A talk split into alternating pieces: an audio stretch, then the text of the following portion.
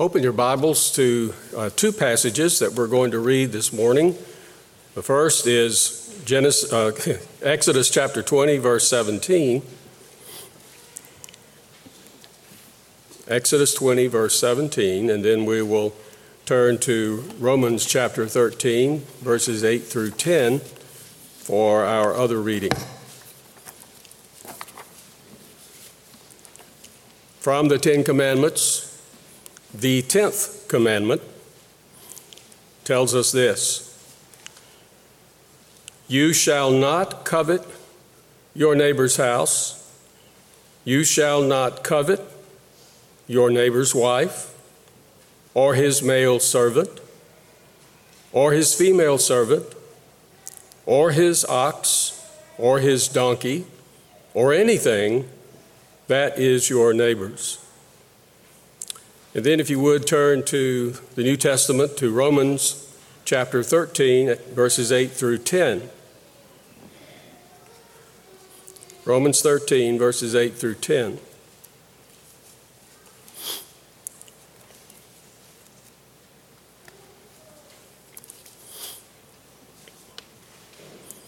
Owe no one anything except to love one another. For the one who loves another has fulfilled the law. For the commandments, you shall not commit adultery, you shall not murder, you shall not steal, you shall not covet, and any other commandment are summed up in this word You shall love your neighbor as yourself. Love does no wrong to a neighbor. Therefore, love is the fulfilling of the law. This is the word of the Lord.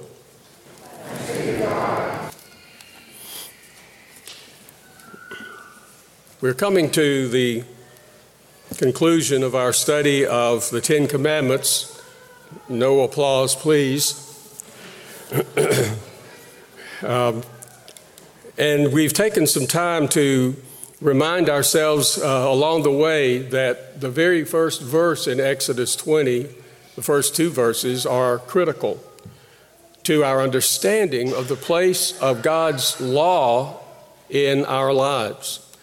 And those two verses remind us that it is in the context of redemption from slavery to freedom that the law is given. We need to remember that because that's really what has happened to us who have become uh, united to Christ through faith. God has delivered us in His magnificent grace from the slavery of our sin to the freedom that we have in Christ. You can't read the New Testament without realizing how that is so emphatic Christ came not to do away with the law, but to fulfill it, and to fulfill it in us and through us.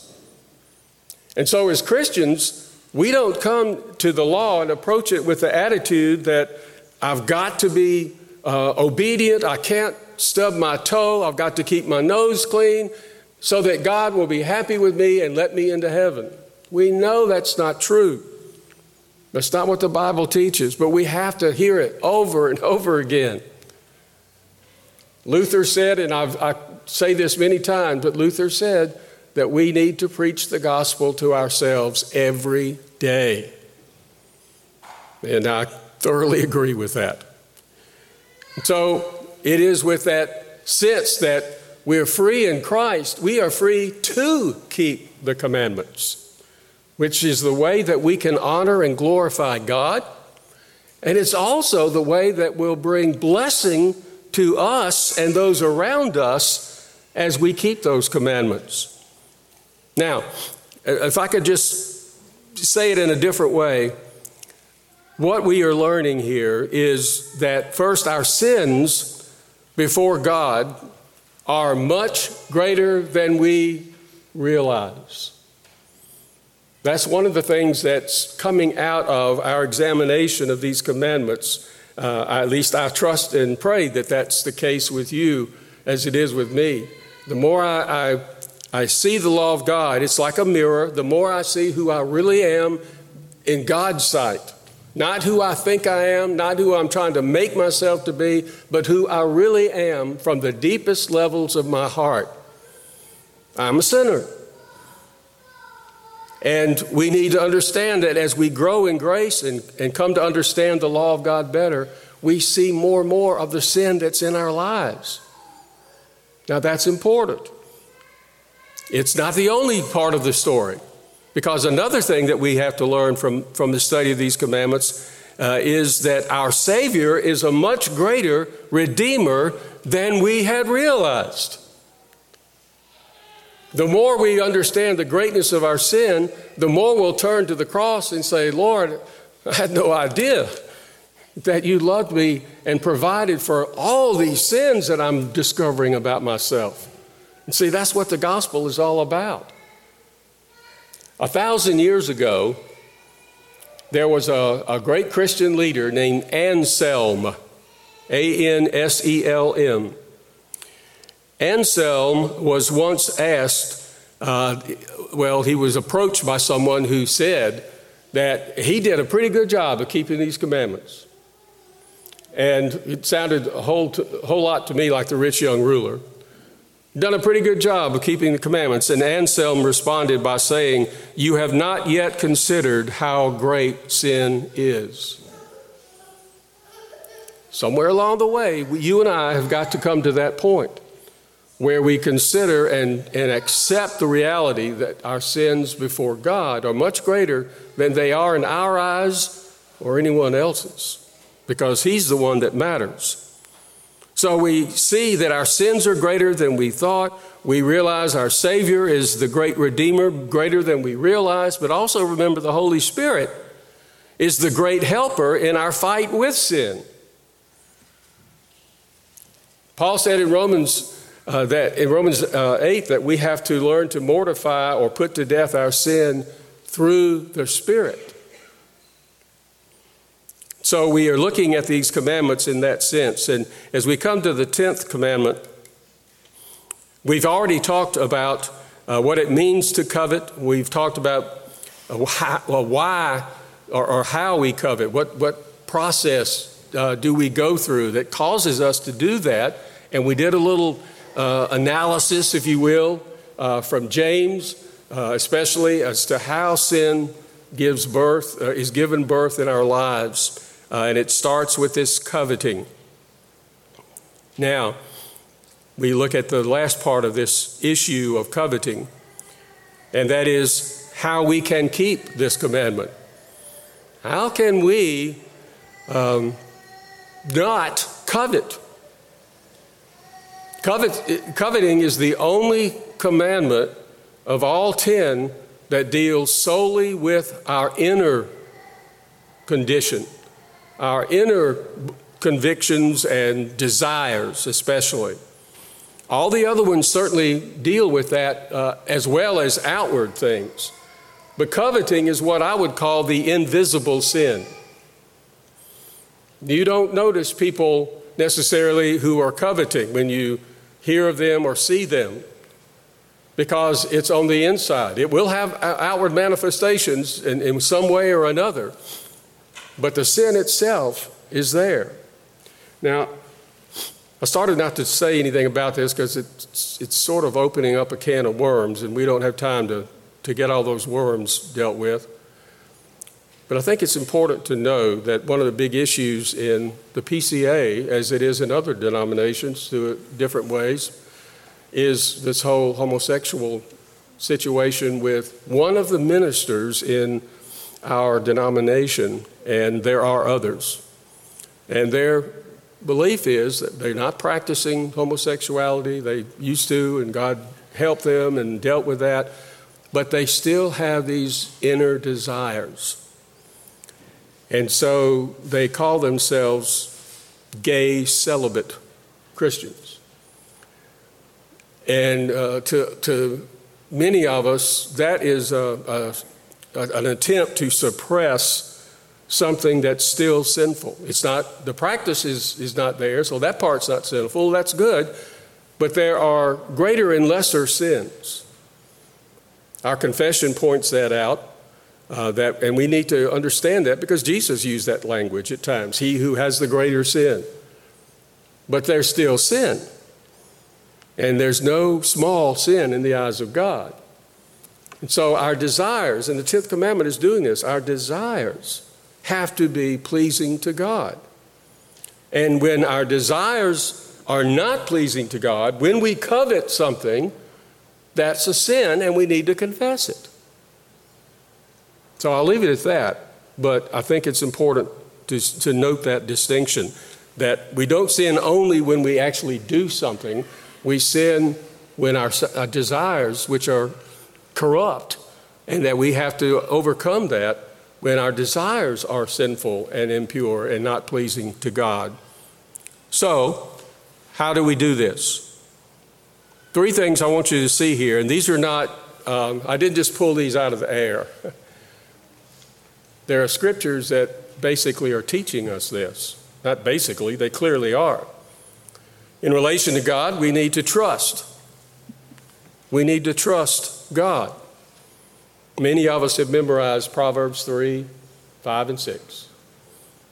You can say it with me if you want to. Trust in the Lord with all your heart and do not lean on your own understanding. In all your ways, acknowledge Him, and He will direct your paths. What's the first word in that? Trust. Trust who? Trust in the Lord. Jesus, of course, was in, uh, teaching that in the Sermon on the Mount in the verse we read last Lord's Day, Matthew 6 33. But seek first the kingdom of God and his righteousness, and all these things shall be added to you. God's going to provide for you.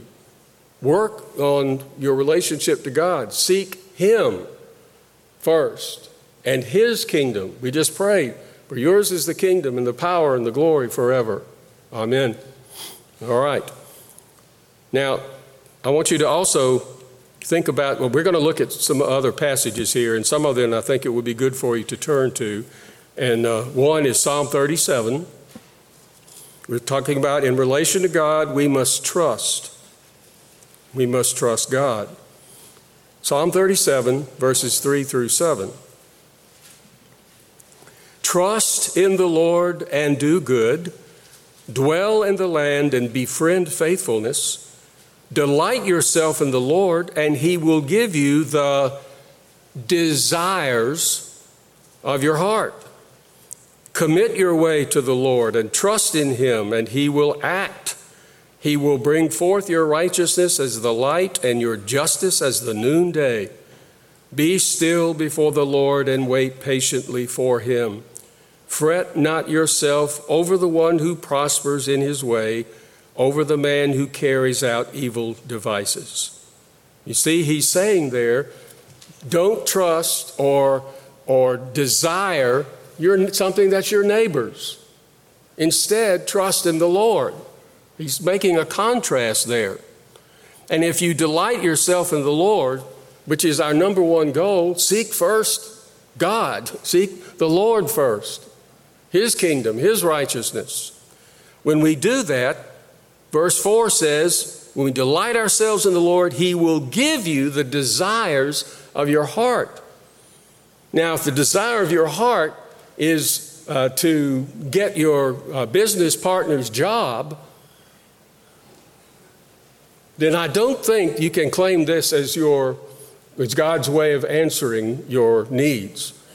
Because the closer you get to seeking the Lord and delighting yourself in the Lord, the more in alignment your desires are going to be with God's desires. And that's why David says it this way. If you are delighting yourself in the Lord, you're, you're lined up with Him, His glory, His agenda. And what you desire will be pleasing to God, and He will meet your desires. So would you come, what you would do is you would come to God in prayer and you would say, Lord, I really wish I could have had that job. But I trust in you. You, you know what's best for me. That's not what you had in store for me. So I submit to that, and I am gladly serving you in what you've called me to do for now. Something along those lines. There's no need to covet what is not ours. I want to emphasize the word there is no need to covet what is not ours. Why? Because if it's something that we really must have, guess what? God will give it to you. Has He not always done that? Will He not always do that? He will supply you what you truly need, what is best for you. So, what do we do in the light of that? Practically speaking, I think trusting in the Lord means, first of all, remembering what He has promised, what He tells believers about His faithful provisions for all of our needs. Paul, we've seen this verse before, but Paul says in Philippians 4 My God shall supply all of your needs through his riches and glory in Christ Jesus. Jesus said in Matthew 6, you know, like your needs, what you will wear, what you will eat, all the needs that you have, and more detailed things. You know, if your car dies and you need a car, then you bring that to the Lord. Because that is an act of trust to do that. How many times, I, I forgot the count, but you can read in John chapter 14 and 15 and 16 multiple times where Jesus says, Ask and I will give it to you. And of course, again, that's with the understanding ask according to God's will. Ask according to the wisdom that the scriptures provide you to lead you in your praying. And God will give over and over. Now, in James 4, which we, uh, I don't think I really took much time with that last week because it just didn't have the time to do it, but in the first three verses of James chapter 4, very, very instructive for us in very practical ways. James is a real practical book, as you more than likely know. But here's what he says What causes quarrels and what causes fights among you? Now, if you read that and say, well, that doesn't apply to me, then I'd like to talk to you and learn how you manage to do that. Now, sure, we don't come to blows maybe, but we have conflicts with one another. And yeah, they happen at home. They happen at home. And yeah, they happen at church. And yeah, they happen at work. So James is saying, where does that come from? He answers it is it not this, that your passions are at war within you? You desire, there's that word again, and do not have, so you murder, you covet. That's the, the uh, twin brother of desire. You covet and cannot obtain, so you fight and quarrel. Meaning, I'm not getting what God is providing me, and so I'm going to have to take desperate action. You fight and quarrel. You do not have. Why? Because you do not ask. What did we just see? All these promises that come when we ask on the basis of what God promises. You do not ask, you do not have because you do not ask. Verse 3 says, and you do, when you do ask, I add the word when, you ask and do not receive because you ask wrongly to spend it on your passions, desires, what you're coveting. Your motives are wrong. Why does God answer my prayer? Well, there could be several reasons for that, but this is certainly one of them. And instead of looking at God and pointing the finger at Him and saying, Why aren't you providing for me? You better turn that finger around and point at yourself. Make sure that your motives are what they ought to be. You may have to do a little confession to God on that and ask for help to do a better job of uh, how you are handling things. All right. Place your trust in Him. No matter how strong or weak you think your faith is, if you come to God sincerely in prayer, dealing with these things, confessing your coveting, asking for God to provide for you and meet your needs, then you can be assured that God is going to take you seriously. And you are, you are doing that as an act of trust. Sometimes we use that word faith so loosely and we vaguely that we're not even sure what we mean by it when we use it. So we need to make sure we're being very specific and clear there. You know, this is not, by the way, the uh, name it and claim it version of Scripture. When Jesus says, Ask and you shall receive, seek and you shall find, knock and the door shall be open to you, that's not name it and claim it. Lord, I asked to be the CEO of this company and I didn't get it. You failed, Lord. I asked, I did what I was supposed to. Go back to James. Were your motives right? Were you submitting to God's will, whatever the outcome would be? Not my will, but your will be done?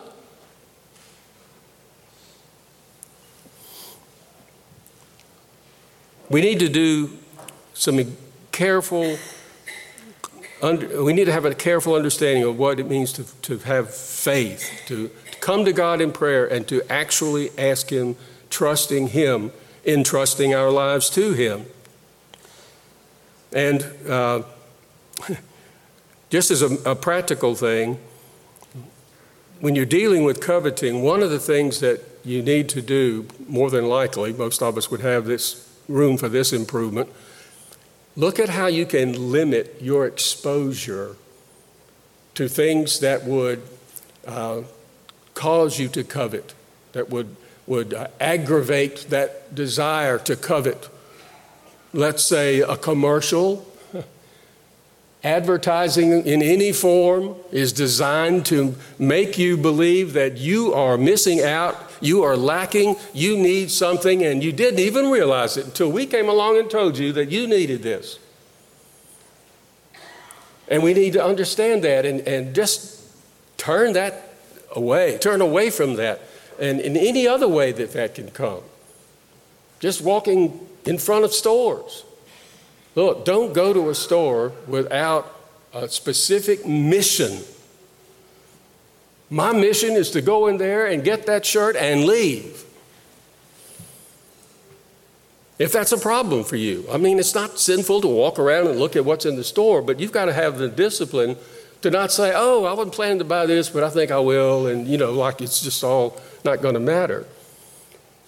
Limit yourself to ways that can uh, intensify and aggravate your coveting heart.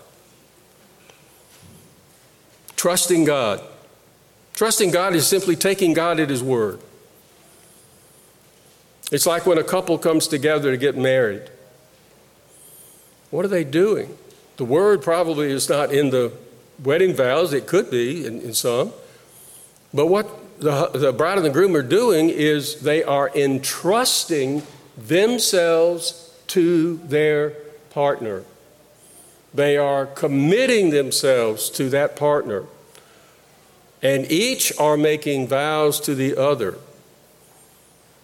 Trust is critical in a marriage relationship, isn't it? If you can't trust what your spouse is saying, then that's something that needs to be dealt with. You can't just keep going like that. You can't have a, a God blessed marriage if you're not trusting one another. Such a blessing when you can. Second thing to note here not only in relation to God must we trust, but in relation to ourselves, we must be content. Being content is the real antidote to coveting. If you wanted to put it this way, what's the opposite of coveting? It's contentment. If I'm content with God's sovereign plan for me and his the outworking of his purposes for me in very specific ways in my life, then I'm not going to be coveting. It's not going to be an issue. Not doesn't mean you'll never covet, but it means you'll have that under control. Remember what Paul said in Philippians 4 about coveting. He doesn't even use the word here, but look at what he says. Not that I'm speaking of being in need. This is Philippians 4 11 and 12. Not that I'm speaking of being in need, for I have learned in whatever situation I am to be content. I know how to be brought low, I know how to abound. In any and every circumstance, I have learned the secret of facing plenty and hunger, abundance and need. Then, of course, that great verse I can do all things through him who strengthens me. Something that Paul had to learn. I have learned to be content. Didn't come, doesn't come automatically. It's not spring loaded into your new heart when you're regenerated and brought to faith in Christ. It's something that is, is uh, a fruit of the Spirit's work in you and has to be developed. And so, we, as we go through our Christian lives, we struggle with being content with our situation, our lot in life. And we have to realize I can be content because of God's promises and faithfulness to me. Down in verse um, 19 is the verse I mentioned earlier My God will supply all of your needs. He's not worried He's been in all these different situations. He's been relatively wealthy, he's had nothing and been left in prison uh, for long periods of time, one extreme and the other. He's been there. And he's learned in whatever situation he was in, he could still be content. Hebrews 13 5, uh, the last, um, last chapter of Hebrews, the writer says, Keep your life free from love of money, free from love of money, and be content with what you have, for he has said, and here's another promise I will never leave you nor forsake you. Keep your life free from the love of money. Be content because of the promise of God. You don't just turn content, the content switch on in your life it's something you have to do in your heart before, between you and the Lord. Remember the Word of God, remember the promises of God, and you can be content. Now, being content doesn't mean that you cannot seek improvement in your life, that you cannot work towards advancing in your company. Doesn't mean that. But it does mean that you don't set that as what amounts to a God in your life, and you say, I've got to have that position, or my life is fruitless and worthless. We make these false idols and we, we set these goals that, that we're running as if we're running the show. And we aren't. God's running the show of your life. We must be content with God first. Delight yourself in the Lord, and He will give you the desires of your heart. Uh, Dr. Philip Ryken, who's been a PCA pastor and is the president of Wheaton College in the Chicago area, says if we do not learn to be satisfied right now in our present situation, whatever it is, we will never be satisfied at all. Wow. I couldn't have come up with that. If we're not satisfied with our present, and what he means is contentment. He's not saying, you know, oh, this is as good as it's going to get, it's terrible, and I'm just locked into this, and I don't need to even try. No, but we've got to be satisfied in the sense of being content. That, look, this is important to me. For right now, this is what God has for me in my life. It may not last another month. It may not last, it may last for 10 years or whatever. God's got that all lined up for me, and I've got to focus on now and not be strangled by the, the anxiety of, of projecting ahead uh, too much. We all have that tendency. Contentment is how we handle the present we leave to God the handling of the future. 1 Timothy 6, Paul talks there about riches. Uh, uh, you might say, well, I don't have to worry about that either. Um, depends on how you define riches, I think. But 1 Timothy 6, uh, beginning at verse 6, listen to what he says.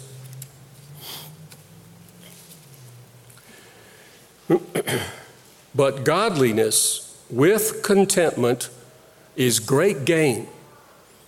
For we brought nothing into the world, and we cannot take anything out of the world. But if we have food and clothing, with these we will be content. But those who desire to be rich fall into temptation and into a snare, into many senseless and harmful desires that plunge people into ruin and destruction. For the love of money is a root of all kinds of evils. It is through this craving, you might say, you know, lusting, coveting, this craving that some have wandered away from the faith and pierced themselves with many pangs. Listen, the Ten Commandments are not good advice. The Ten Commandments are commandments. This is how you must live if you would be pleasing to God and do what's best for you and those around you. And if we don't do that, we are sinning. And if we live in sin, the wages of sin is death. It's that serious, it's that important. But at the same time, it's that wonderful because of what fruit can come from it. Further down in 1 Timothy verse uh, 6 verses 17 through 19, as for the rich in this present age, charge them not to be haughty, nor to set their hopes on the uncertainty of riches, but on God, who richly provides us with everything to enjoy. See that? He richly provides us with everything to enjoy. They are to do good, to be rich in good works, to be generous and ready to share, thus storing up treasure for themselves as a good foundation for the future, so that they may not so that they may take hold of that which is truly life. Boy, those are wonderful, wonderful exhortations and so positive and encouraging to read. What does contentment look like? Before I hit that last one there, what does contentment look like? Well, I'll tell you one way it looks like to me. We uh, had a lot of infants around here lately, and uh, more on the way. Joy, that's a wonderful thing. But boy, when you look at an infant's face when they're asleep, that's a look of contentment. Now, when they're bawling, that's a look of discontentment. But just, that, you know, when you see that face, you just think, they don't have a care in the world. You know, they're totally trusting whatever is in charge here, or whoever's in charge. And that's a beautiful picture to think about. Now, the last thing, and let me just uh, note it for us uh, number three, in relation to others, we must love. This is connected to contentment. In relation to others, we must love. We read there in Romans 13 he mentions the different commandments that are specific applications of how we are to love our neighbor, just as the first four commandments are applications of how we are to love God. And so, in loving our neighbor, we need to remember that the word love is often a verb and not just a noun. Meaning, biblical love has to do with doing not just sensing love in your heart and, and having care, a desire of caring for others and compassion for others, but it's putting that into action. Jesus gave us the greatest example of all of that in, in two stages, I guess you could say. One was in John 13 when he was uh, having the, the Last Supper with, with his disciples, and they had uh, the, the bread and the wine, and Jesus was telling them, This is my body and this is my blood. But in John's gospel, he focuses on not that, but on the, the act of washing the disciples' feet. And when he does that, of course, the disciples don't understand why is the Lord and Master doing this? Why is he stooping so low as to go around to each one of those disciples and washing their dirty feet? And of course, Jesus went on to explain I've given you an example that you should love one another humble service to help others in their needs. That is love. And the ultimate example, that was a prelude of the ultimate example. The ultimate example, of course, is Christ on the cross. How does Jesus love? He loved you and me supremely by laying down his life for us, his perfect, sinless life. He was totally unique in that he was the only person that ever walked on the face of this earth, was a, was a true human being, fully God and fully man, giving up his sinless life for our sinful lives so that he could grant us pardon and righteousness for our lives. So, what would this kind of love look like in your case? Think of this is something you can take home and do. Think of one example of how you could show genuine love as opposed to uh, focusing on uh, things that you wish you had and don't, uh, in, in coveting. Think of one example from each one of the commandments, five through nine. Honor your father and mother, all the way through up to the point of coveting, because that's what we're talking about now. Think of one example, and here's an example I, would, I could use. Um, in honoring father and mother, you could say this I will spend more time with my mom in the nursing home regardless of any financial gain. I'm pretty sure that there are a lot of children who give a lot of attention to their ailing, aged parents because they want their parents to be happy with them so they won't keep them out of their wills. Terrible thing to say, isn't it? But I'm sinful enough to come up with that. And I've, I've seen it. Instead, you'll say, that's, that's not an issue here. God's going to provide for me in whatever way He wants. My, my desire should be, and I'm praying it will be, that I give my mom all the attention and help and encouragement and love that I can while she is still here with me. Period. Not looking for rewards, not looking for uh, uh, uh, admiration or acclamation. What does love have to do with contentment? If we put others ahead of ourselves, then we will not be as inclined to covet their possessions or their situations. Seeking their best interests will prevent us from wanting to take what is theirs in order to promote our best interest. That's what Paul told the Philippians in, in uh, chapter 2. He, he said, you know, Put one another ahead of yourselves. And gave Christ as the example, ultimate example of that on the cross. Now, back up as we stop and finish here. Obeying the whole Ten Commandments or the Ten Words is God's will for you and for me in Christ Jesus. We must view them as coming from our sovereign King to us as his subjects Yes, but even more, we must view them as ways to express our love to God and our love to our neighbor. And as we keep His commandments, we find joy and blessing. Learn these commandments.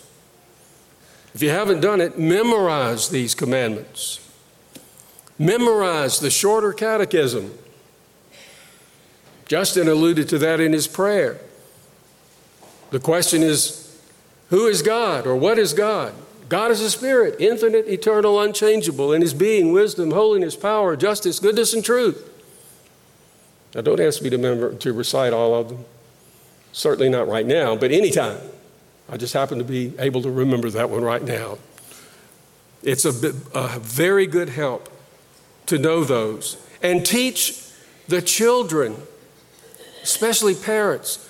Work with your young children and teach them the child's catechism to get things started. I love the way the catechisms work. What does each commandment uh, uh, require of us, and what does each commandment uh, prohibit us in doing? What, do we, what must we do? What must we not do? What is required? What is forbidden? Keep these commandments in your daily living. Give thanks for God's incredible grace to lawbreakers like ourselves, that Christ nailed to the cross every single sin you ever have committed or will commit. All of them were nailed to the cross, as the hymn says, and we bear them no more. And then in doing that, he gave us faith to trust in Christ alone for our eternal well being. Followed by that glorious declaration of the gospel that we are justified, declared righteous in his sight, and that we have that forever. Once you are justified, you are always justified.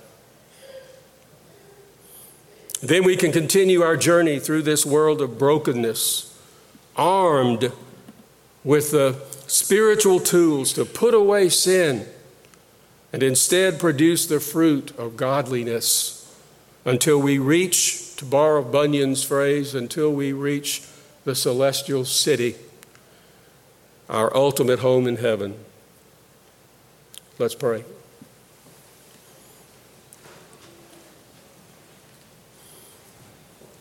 We give thanks, O Lord, for your commandments.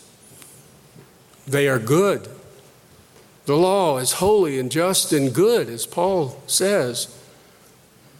The Father Paul even acknowledged that he would not have known what his condition was if the law had not said, You shall not covet.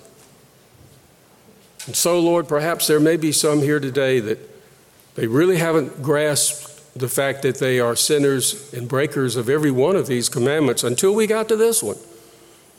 Whatever the case, whatever our situation right now, Father, we pray that by your gracious Spirit, you would draw us either to Christ for the very first time or to Christ once again, that we would run to Christ that we would find consolation, forgiveness, strength to keep your commandments, and confidence that you will pour out your mercies and blessings upon us as we do.